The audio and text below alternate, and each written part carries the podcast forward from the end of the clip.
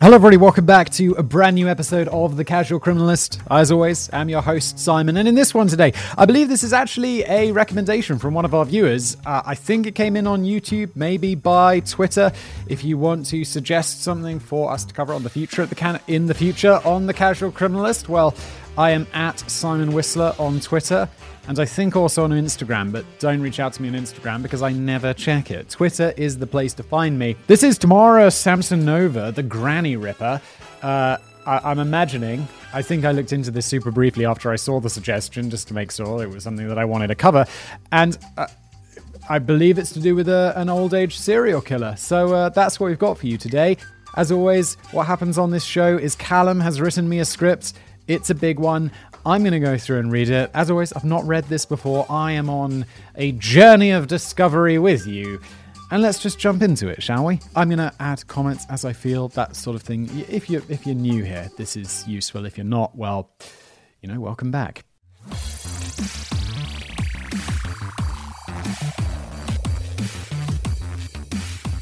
Russians are made of tougher stuff than most. I've seen the dashcam baseball bat duels to prove it. Oh my god, I think it's also just because Russians seem to have a lot more dashcams. I have no idea why, but like everyone has a dashcam in Russia apparently.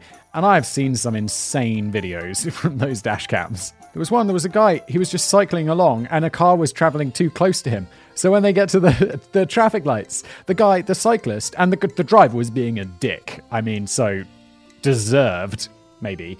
But he just drags the driver out of the car. The cyclist drags the driver out of the car and just starts slamming the door against his legs. It's like, oh, dude.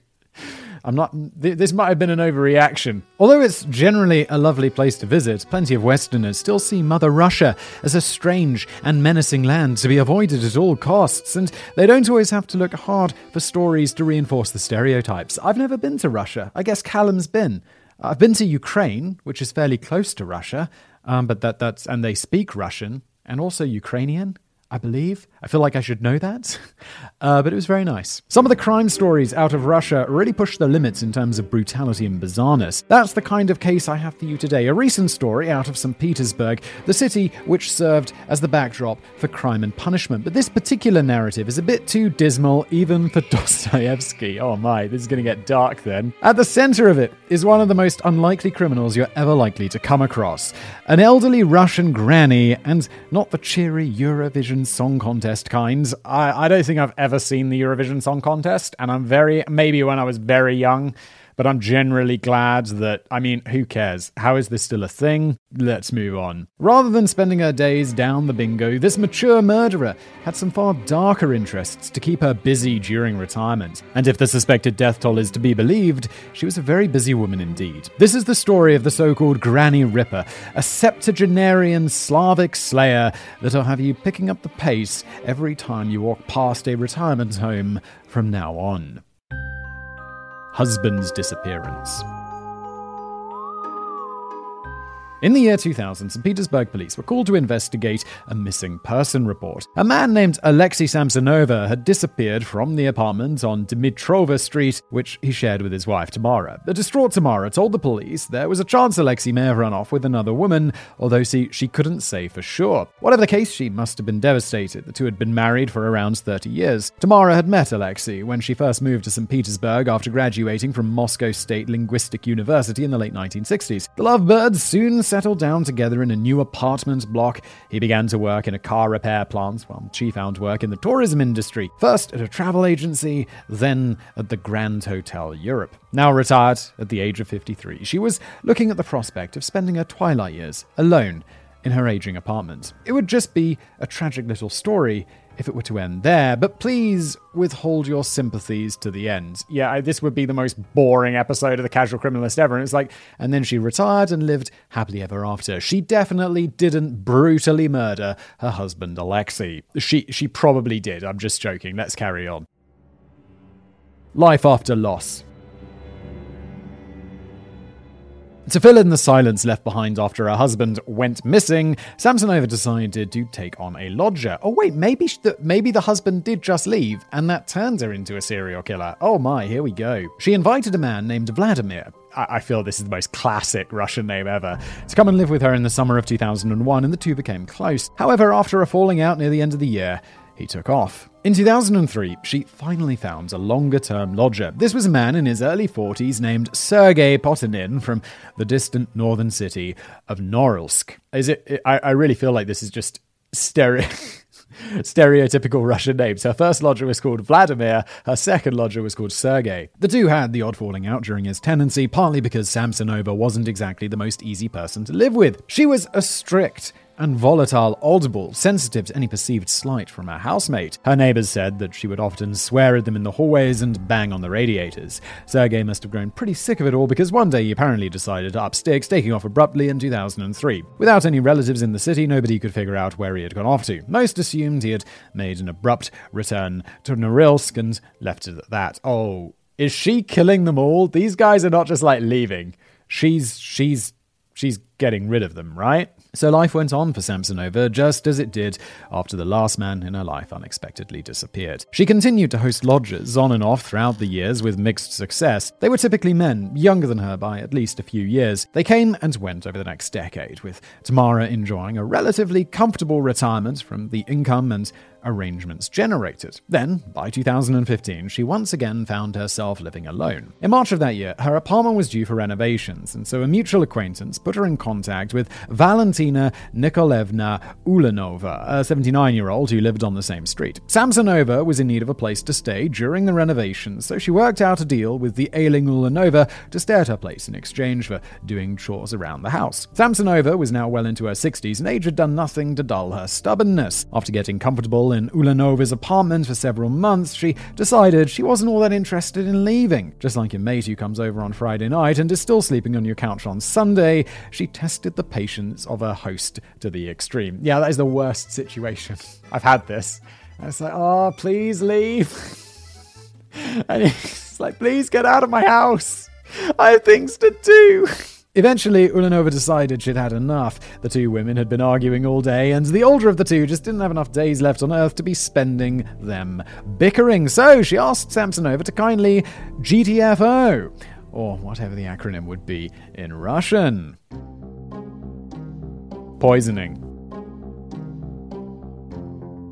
Samsonova was upset about the prospect of going back to her empty apartment, so she took matters into her own hands. After setting things straight with her host, she continued going about her business as usual. We can actually see video footage of her online taking out the bins on that summer night of 2015. In the footage, Samsonova stands by the apartment building door in a baby blue raincoat, looking like every other old dear running out to grab some milk and eggs. She must have bought a hell of a lot, though, because the bag she was dragging around in the clip looks heavy. Is there a body in the bag, or part of a body? Uh-oh. As it turns out, if any good Samaritan had tried to help this little old lady carry her bags that night, they'd have inadvertently become an accessory to murder. Yes, inside that plastic bag was Mrs. Ulanova, or should I say parts of her. In case it's not clear enough already, she was dead. Callum, when you say that her body parts are inside a bag, I'm assuming she didn't just surgically remove, like, her arm, put that in the bag,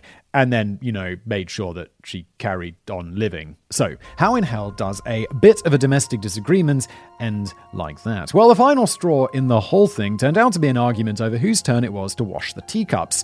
I remember that kind of crisis happening in my uni flat share, but it only went as far as a passive-aggressive post-it note. Oh, in my uni house, it went like, who's left this stuff here? And then no one would clear it up. And it'd be like, well, I guess we'll just throw this cup away because it's now covered in mold.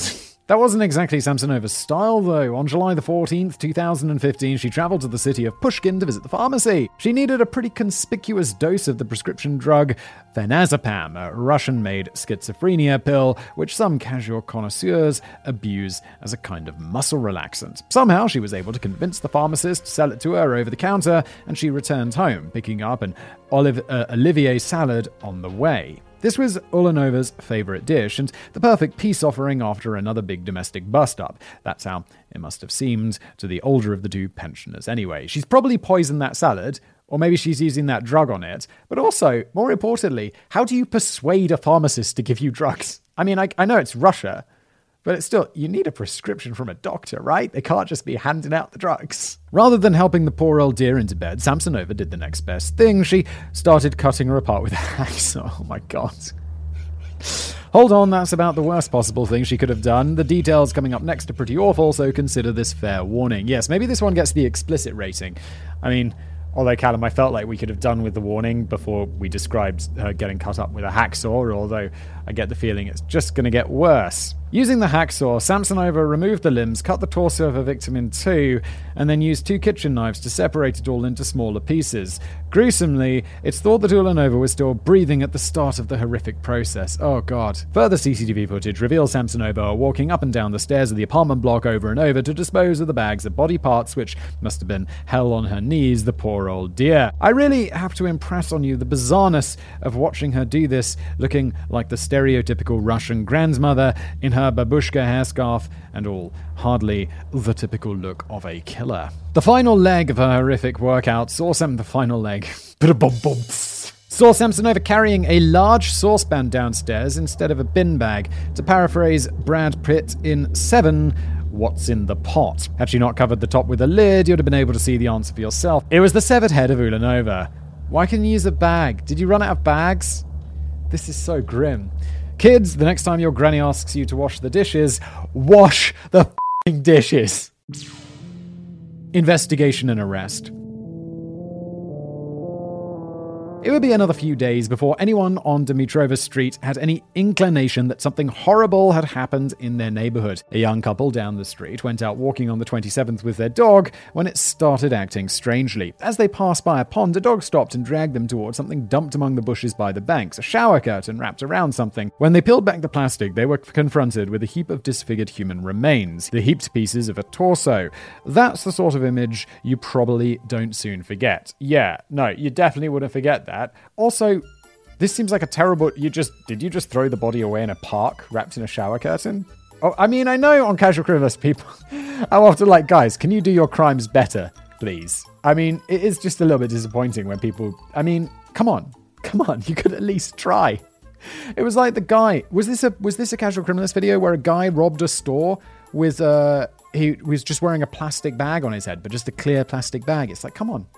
Get a balaclava or something. It's probably like $3. The couple called the police, who canvassed the local residents to find out if anyone had seen anything suspicious in the area or if any residents weren't accounted for. That this was the only way to get a reliable ID on the remains, given the absence of a head or even fingers. Of course, they discovered that old Valentina Nikolaevna Ulanova hadn't been seen recently, while her tenant had been spotted doing some late-night garbage disposal not too long ago. Satisfied that the body was Ulanova, investigators went to search the deceased's apartment, where her lodger and caretaker were still living. Again, guys, do your crimes better. You're the first person they're going to ask, and you threw the body away in a park. Come on! Given what you know about dear old Samsonova, you might be expecting her to confront the police hatchet in hand, but on the contrary, she was actually bizarrely polite and mild-mannered when they knocked on the door. When she led them into Ulanova's place, they found traces of the victim's blood splattered around the bathroom and kitchen, which tends to happen when you carve up a body. And the shower curtain had been ripped off its fittings. You're a terrible criminal.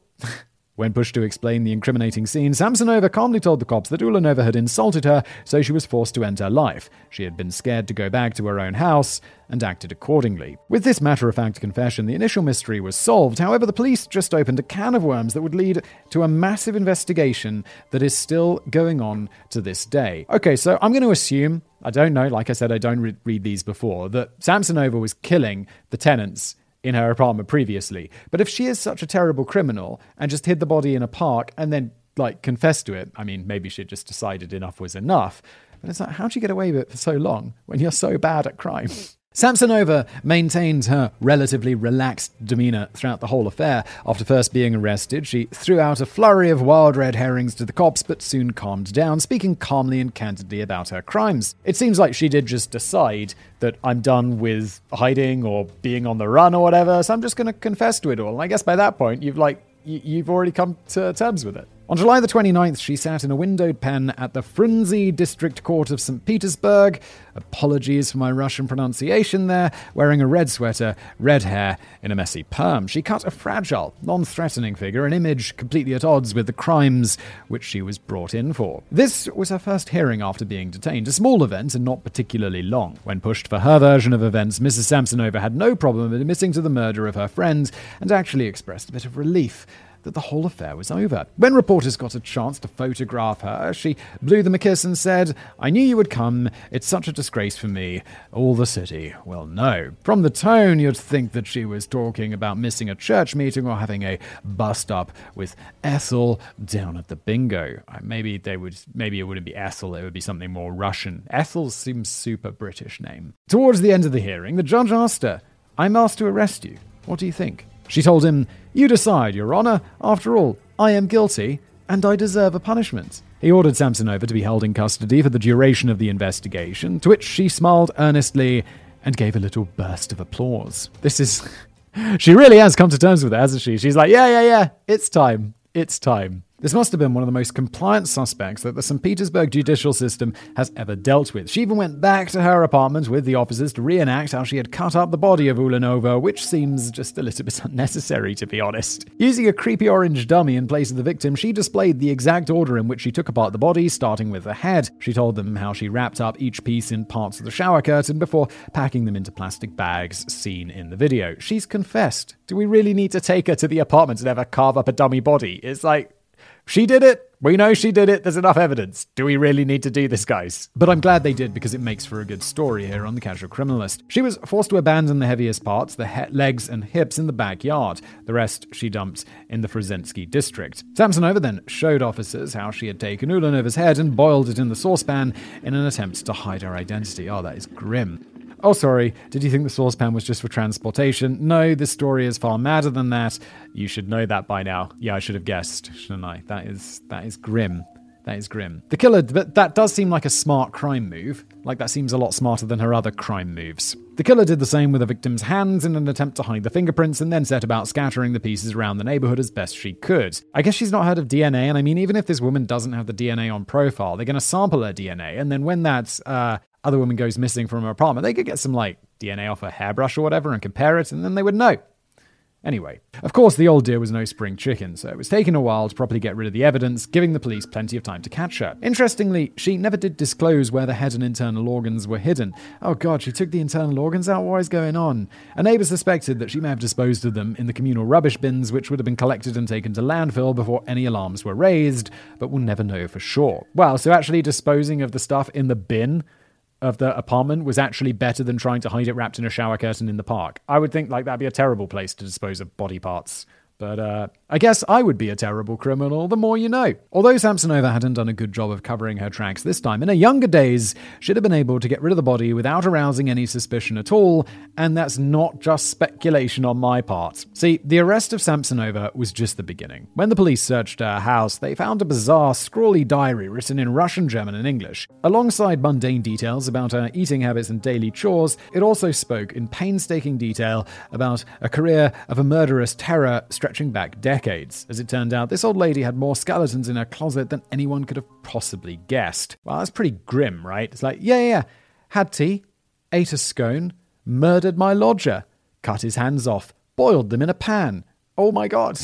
Ulanova was far from her first victim. Actually, it seemed like the departed old dear was almost a way for Samsonova to finally bring an end to her decade-long spree. One last murder which she knew she couldn't get away with, just to finally be done with it all. In a later court appearance, she is quoted as saying, "I was getting ready for this court action for dozens of years. It was all done deliberately. There is no way to live. With this last murder, I closed the chapter." The police, however, were just beginning to open the book on one of Russia's most gruesome true crime stories. The deeper they dug into Samsonova's life, the more bizarre, unsettling details would come to light. Once you're all filled in, you won't look at those old biddies down the post office the same ever again. Well, I don't think statistically old grandmas are the biggest murderers. It's got to be young men, right? Young men have got to be the biggest killers. I'd guess 30s, 40s. That's got to be your prime murdering age, right? Her dark inspirations. Each grisly new detail provided fresh fodder for the tabloids. In the UK, some hack at the Sun newspaper dubbed her the Granny Ripper, which sounds more like someone who murders elderly ladies rather than the other way round, but far be it from me to criticise such top-tier journalists. If you're international and listening and not familiar with what the Sun is, it's a fairly low-brow tabloid newspaper in the UK. And by fairly, I mean very. Much of the fascination came from the fact that such a mild-mannered old lady could be secretly capable of such horrific crimes. So before we look at how many victims Samsonova claimed, let's first interrogate her motives. How exactly does a perfectly normal St. Petersburg housewife turn into the sort of person who chops up corpses? Well, as you might have already guessed, there was certainly some severe mental illness at work. Back in the courtroom, she told reporters, "I'm haunted by a maniac upstairs who forced me to kill." Oh, she was on schizophrenic medication, right? So this is, you know, something's not right with her, and that does sound pretty schizophrenic. When she moved in with Ulanova, she realized that these voices in her head quietened down, which is why she was in such a panic at the thought of having to leave. The story about the renovations had been just made up so that she could get out of her home in the first place. So violent schizophrenia seems to have formed the basis for her series of bloody misdeeds. But the killer granny also augmented her delusions with a healthy amount of reading. I'm not talking about Agatha Christie novels. Samsonova's tastes were a little more niche. Oh God, what's she going to be into? Well, let's find out. Black magic. Well, we found out. There we go. That was easy. As if only to cement her place as the most black metal granny of all time, Samsonova apparently also dabbled in the dark arts. The diary which set police on the hunt for her past victims wasn't the only book in her flat. It was found atop a pile of texts on astrology and magic, and not the teen-friendly Harry Potter kinds. Oh, all of this nonsense. One of her neighbors told the police that the killer was a keen reader of all things occult. That in itself isn't the sure sign of a murderer, but when someone's this into it, it's a pretty solid red flag. It's like, yeah, all occult people are murderers. I mean, I definitely disagree with that. I just think, you know, it's a bit silly, isn't it? It's like fantasy, but people think it's real. I don't know why. It's such a mystery to me. And astrology and all of that bullshit. Why? Stop it. Boomers are impressionable people, after all. The minute they read an InfoWars article about 5G towers turning people gay, they're willing to write an angry letter to their local council. Oh, I made a video the other day about 5G. It was like the best 5G conspiracy theories, obviously tongue-in-cheek. And some of them are so ridiculous. 5G causes COVID. 5G causes brain tumors. I decided that the best path might be to start an anti-conspiracy theory saying, like, 5G cures cancer, and this is because this would be the only way to fight it. Who knows what havoc Beelzebub could wreak if he started taking out Facebook ads. I mean, he certainly got good mileage out of Samsonova. Judging by the contents of the diary, the police judged that she must have been actively murdering for at least 2 decades. Some of the killings were easier to verify than others. For example, when the cops flicked through her spell books, they found that some pages had been ripped out. As it happened, one of the missing pages was an exact match for a leaf found on a discarded body of an unknown man back in 2003. Can you guess who it is yet? It's probably her husband or one of the early lodgers would be my guess. Also, again, can you imagine just getting rid of a body and it's like, whoops, I left a page of a book on him. Come on, do better. Or don't, so we can more easily catch you, because we don't encourage crimes. Cannibalism. I'll come back to that soon. But first, I want to absolutely ruin your day with another fun fact. This doddering old demon didn't just stop at murdering her victims. There's a solid chance that she also had a bit of a nibble on them as well. Oh God, why, Grandma? Why? Come on! Yes, although it's not been conclusively proven, the police suspected that Samsonova may have had some cannibalistic tendencies. We already know that she boiled the head and hands of Ulanova, ostensibly for the sake of concealing the victim's identity. Why, though, would she have gone to all the trouble of cutting out the victim's lungs? I don't know, because she's schizophrenic maybe? It's thought that those were in the saucepan along with the head. Cooking them would do nothing to hide the victim's identity, so many believe that she had done this for the sake of eating parts of them. This isn't baseless speculation either. Her diary also made repeated references to cannibalism, according to the police. Oh, it reminds me of that, what's that TV show with Hannibal? It's like based on Hannibal. Maybe it's actually called Hannibal, where he has those recipe cards for like making things out of people. It's like, no... It's never been outright confirmed beyond all doubt that Samsonova had a taste for human flesh, but in the absence of any clear physical evidence, we have the next best thing. The woman herself admitted to doing it, just like it said in her diary. I'd say that's pretty solid. If she wrote it down, she was doing it at the time, and then later said, "Yes, I did what I wrote down," why would we disbelieve her? In those pages, she suggested that she would eat parts of the lungs, legs, and even the heads of her victims before disposing of the rest. You best try and shift that image out of your head before next Sunday's roast at your nan's house. Andrei Chikatilo.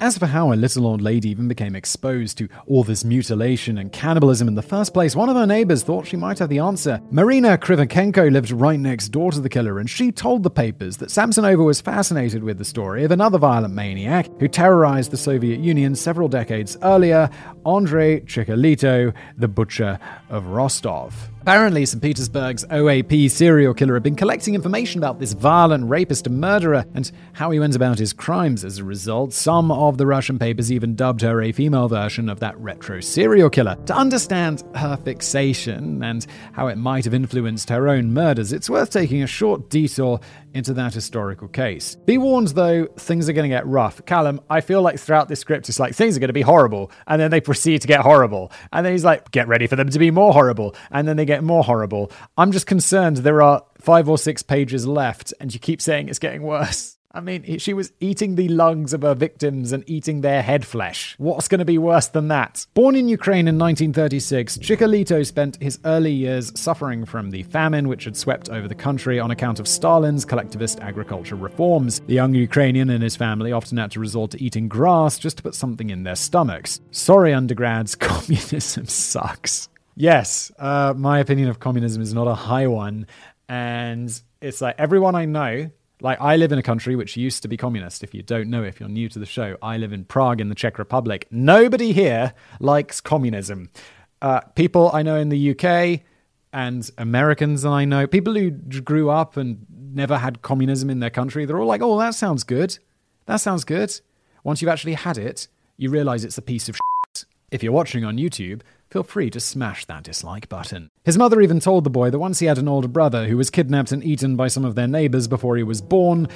Good Lord, although that story has never been confirmed. Throughout the war and German occupation, things only got worse. Chikatilo had to witness all kinds of horrors, including possibly the sexual assault of his own mother by Nazi soldiers. If you need an origin story for serial killer, that basically checks all of the boxes. Chikatilo would go on to spread the same kind of terrible violence throughout the USSR for the rest of his days. At the start of his teaching career, he was forced to quit his first 2 jobs after reports that he had been assaulting female students. Chronically impotent, Chikatilo had always had severe sexual insecurities, which became a key part of his motivations for murder. Usually, he would attempt to sexually assault his victims and fly into a murderous rage when unsuccessful. It was 1978 when he did this for the first time. Another local sex offender ended up facing firing squad for the killing, leaving Chikatilo free to embark on an extensive spree that would leave dozens dead. Why are we talking so much about this Chikatilo guy, and what does this have to do with our granny killer? She's not sexually assaulting anyone, is she? I mean, I hope not. I don't know how. I won't go into each murder one by one because you don't need that in your life right now.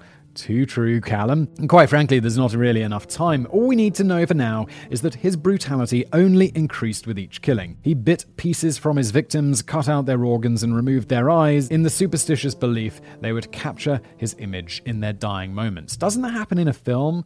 And they cut out the eyeballs and they use like a projector to look at what the last person looked at.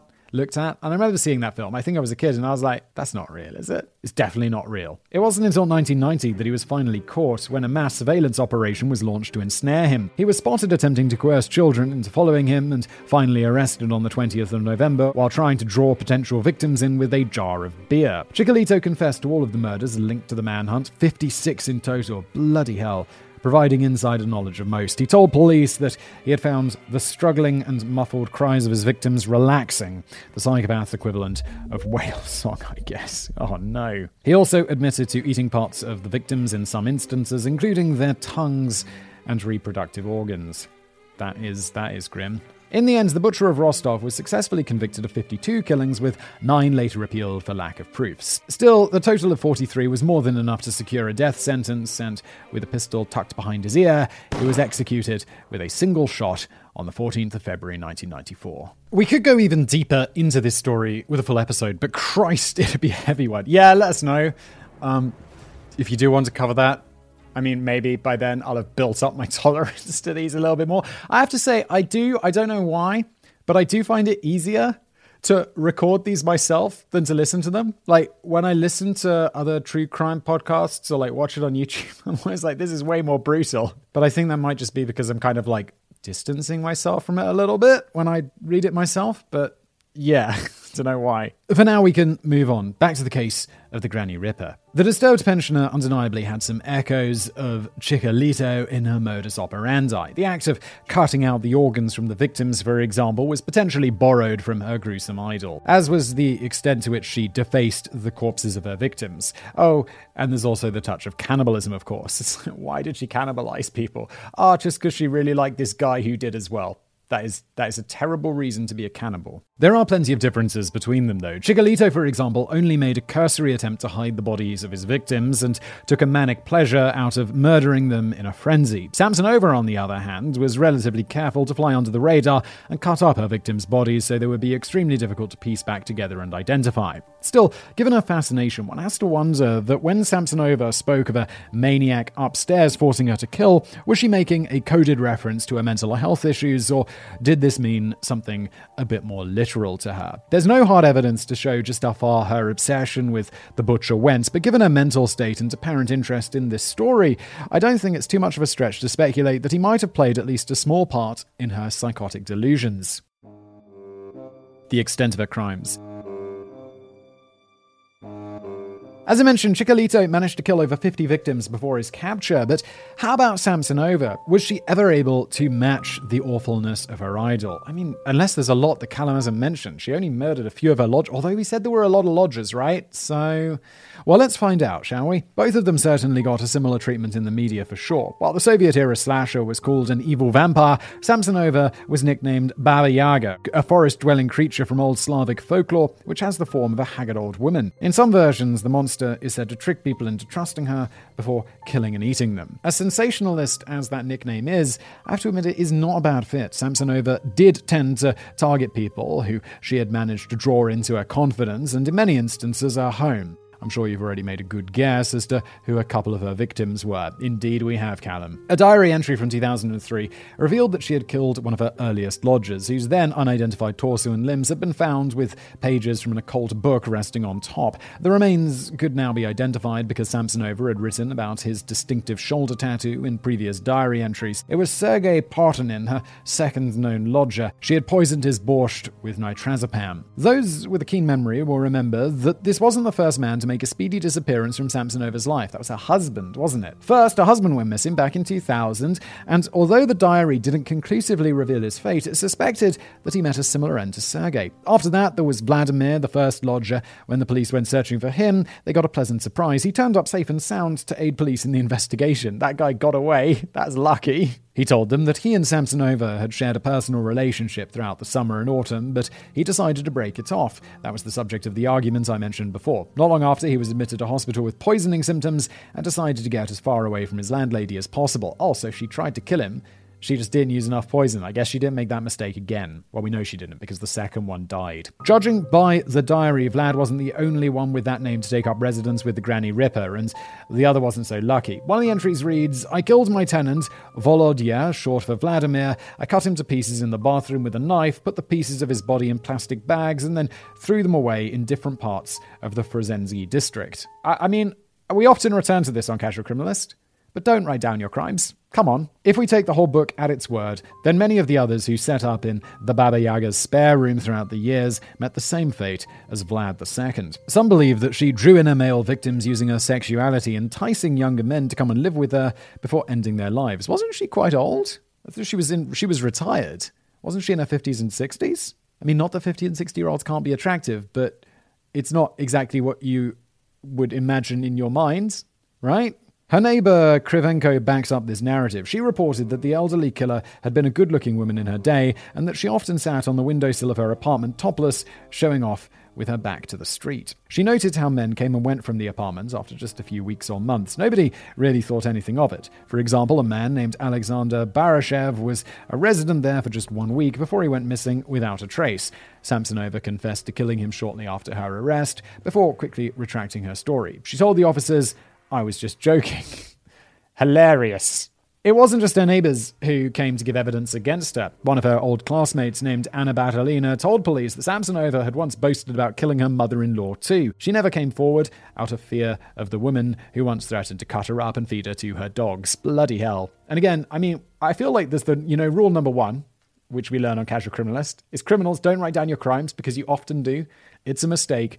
Rule number two, don't boast about your crimes. So that's a lot of information, a lot of hearsay, a lot of different angles. So how about some cold, hard statistics instead? Well, all in all, based on the diary and witness testimony, Samsonova was under suspicion for at least 11 murders. If we include the other unsolved cases in which body parts were strewn around St. Petersburg in the same style, the number might actually be closer to 21. In the majority of the cases, she's thought to have followed the same brutal methodology, immobilizing her victims with drugs before cutting them up while still alive. Tough to think of a worse way to go, in my opinion. It's worth noting only a handful of the deaths had enough evidence around them to bring official charges, and none of them have been tested in court as of yet. Unless the perpetrator is one day deemed fit to stand trial, they probably never will be. Where is she now? For now, though, Samsonova is enjoying her retirement in a psychiatric ward. After chirpily asking to be punished for her crimes, she was carted away for a court-ordered psychiatric evaluation. Yeah, something's not right with her. She is a schizophrenic, right? So does that mean you're not fit to stand trial? I guess not. But then you shouldn't be leaving the mental institution. On November the 26th, 2015, it was concluded that she should be confined to Kazan Psychiatric Hospital while the investigation was taking place. It was there that her paranoid schizophrenia was officially diagnosed. The Soviet-era building was one of the favorite dumping grounds for Lavrenty Beria, the vicious police chief of Joseph Stalin's regime. I've actually made, I have another channel called Biographics, where we do biographies of notable people from history in the present day. And we did a video about Lavrenty Beria. He was a horrible person. And we've also done a video about Joseph Stalin. And USSR videos are really popular, so we've covered a lot of the kind of bad USSR dudes. Those designated as enemies of the state could find themselves confined within this tightly guarded compound in squalid conditions. I'm hoping they've at least done a bit of redecorating since its gulag days, but at any rate, I'm sure it's not the most pleasant place to stay. Samsonova was only set to remain there until the authorities were ready to take her back to trial in St. Petersburg. However, in 2017, on the advice of her psychiatrists, the judge sentenced her to life in the high-security institution. Were a trial to go ahead, much of the prosecution's case would be based on the testimony of a clearly very unstable person and many written records of murders without bodies to match. Instead, it was determined that the best outcome for all was to confine the Baba Yaga to within those walls for life. So a full trial for the two confirmed murders, Valentina and Sergei, will never likely take place, although that doesn't mean the police have put the case to bed. With Samsonova pushing 74 and many murders potentially connected to her, it's likely that the pieces of her legacy of terror will be getting uncovered long after she's gone. As for the deadly pensioner herself, she believes she's right where she's supposed to be. She's quoted as saying, "I have nowhere else to live. I am a very old person, and I put the whole matter to rest deliberately. I have thought 77 times about it, and then decided that I must be in prison. I will die there, and the state will probably bury me." That's a realistic assessment for sure. Wrap up. Given what we already know, it's likely that there are plenty of bloody revelations left unknown in the case of Tamara Samsonova. This was a woman who had no qualms about dismembering living people, dumping pieces of corpses in public places, and probably even consuming parts of a victim's organs. Hers is a case so bizarre that it seems custom-made for over-the-top Daily Mail headlines, such as "Black Magic Murder Granny Ate Her Bingo Buddy's Brains." The Daily Mail is another UK newspaper. Inverted, like in quotes there. It's worse than The Sun because it passes itself off as having real, whereas The Sun is like, yeah, it's a tabloid, it's kind of a bit of celebrity gossip with, you know, 4-line news articles thrown in. The Daily Mail actually pretends to be a news source, and it is a giant piece of shit, in my opinion, allegedly. But behind all that media sensationalism is the story of a severely disturbed individual. It's up to far more knowledgeable people than me to figure out exactly what drove her to commit such terrible killings. All the rest of us can do is look on in horror and remember that murderers come in all shapes, sizes, and ages. So the next time old Doris invites you for a cuppa, run for your life. Dismembered appendices. Number 1. On the night of the Slavic pagan Ivan Kupala festival, a neighbor of Samsonova had spotted pentagrams and strange writing drawn on the back wall of their building. She thought it was some kids pulling a prank, but in retrospect she realized it might have been the resident occultist. Still, don't get carried away and remember the real driving force behind this case was schizophrenia, not Satan. Number 2. If Samsonova was really inspired by the Butcher of Rostov, she wouldn't be the first. He's basically the poster boy of Slavic psychopaths, named as an inspiration by Moscow's chessboard maniac slayer, an ex-cop in Siberia who killed dozens of victims, a Nazi-sympathizing cannibal from Belinsky, and The Beast, another ex-cop who may have murdered as many as 200 women in Ukraine. Good lord. That's a Wikipedia rabbit hole that you don't want to go down, agreed. Number 3. The hacksaw which Samsonova used to carve up the bodies of all her victims was actually borrowed from her neighbor, Marina Krivenko. I doubt she's itching to get it back anytime soon. Remember, the police aren't giving that back. Remember, if your neighbor ever comes to borrow any DIY tools from your shed, be sure to wipe all your fingerprints off first. And we've got a fact-checking note here from Callum. This is sort of appendix, I suppose. This is another one for which the dates are all messed up in many of the English articles. A lot say the husband disappeared in 2005, but as far as I can see, this is a misinterpretation of Russian-language articles which say over 10 years ago, then specify 2000. Slapdash journalists instead just read it as 10 years ago, 2005, 2010. Okay, that makes sense. Thanks for the clarification, because people might call that out. And, well, now I don't have to explain it in the comments. The names of the victims are also messed up in many reports. Russian sources show that Vladimir, the first lodger, survived and came back to give a statement. Her diary did mention a Vladimir who she killed, but it cannot be the same one. Tabloids have just linked the two people together and mixed them together with Sergei. Well, I mean, they do have these two very common Russian names, but do a little better journalism anyway. This has been an episode of The Casual Criminalist. Did you enjoy it? No, Simon. It was absolutely horrific. Well, I do hope you found it interesting. If you did, please do. If you're watching this on YouTube, hit that like button below. If you're not subscribed, you know what to do. Subscribe. If you're listening to this as a podcast, please consider leaving us a review. It does make a difference. It does get this show in front of more people, and that's always a good thing. And thank you for watching.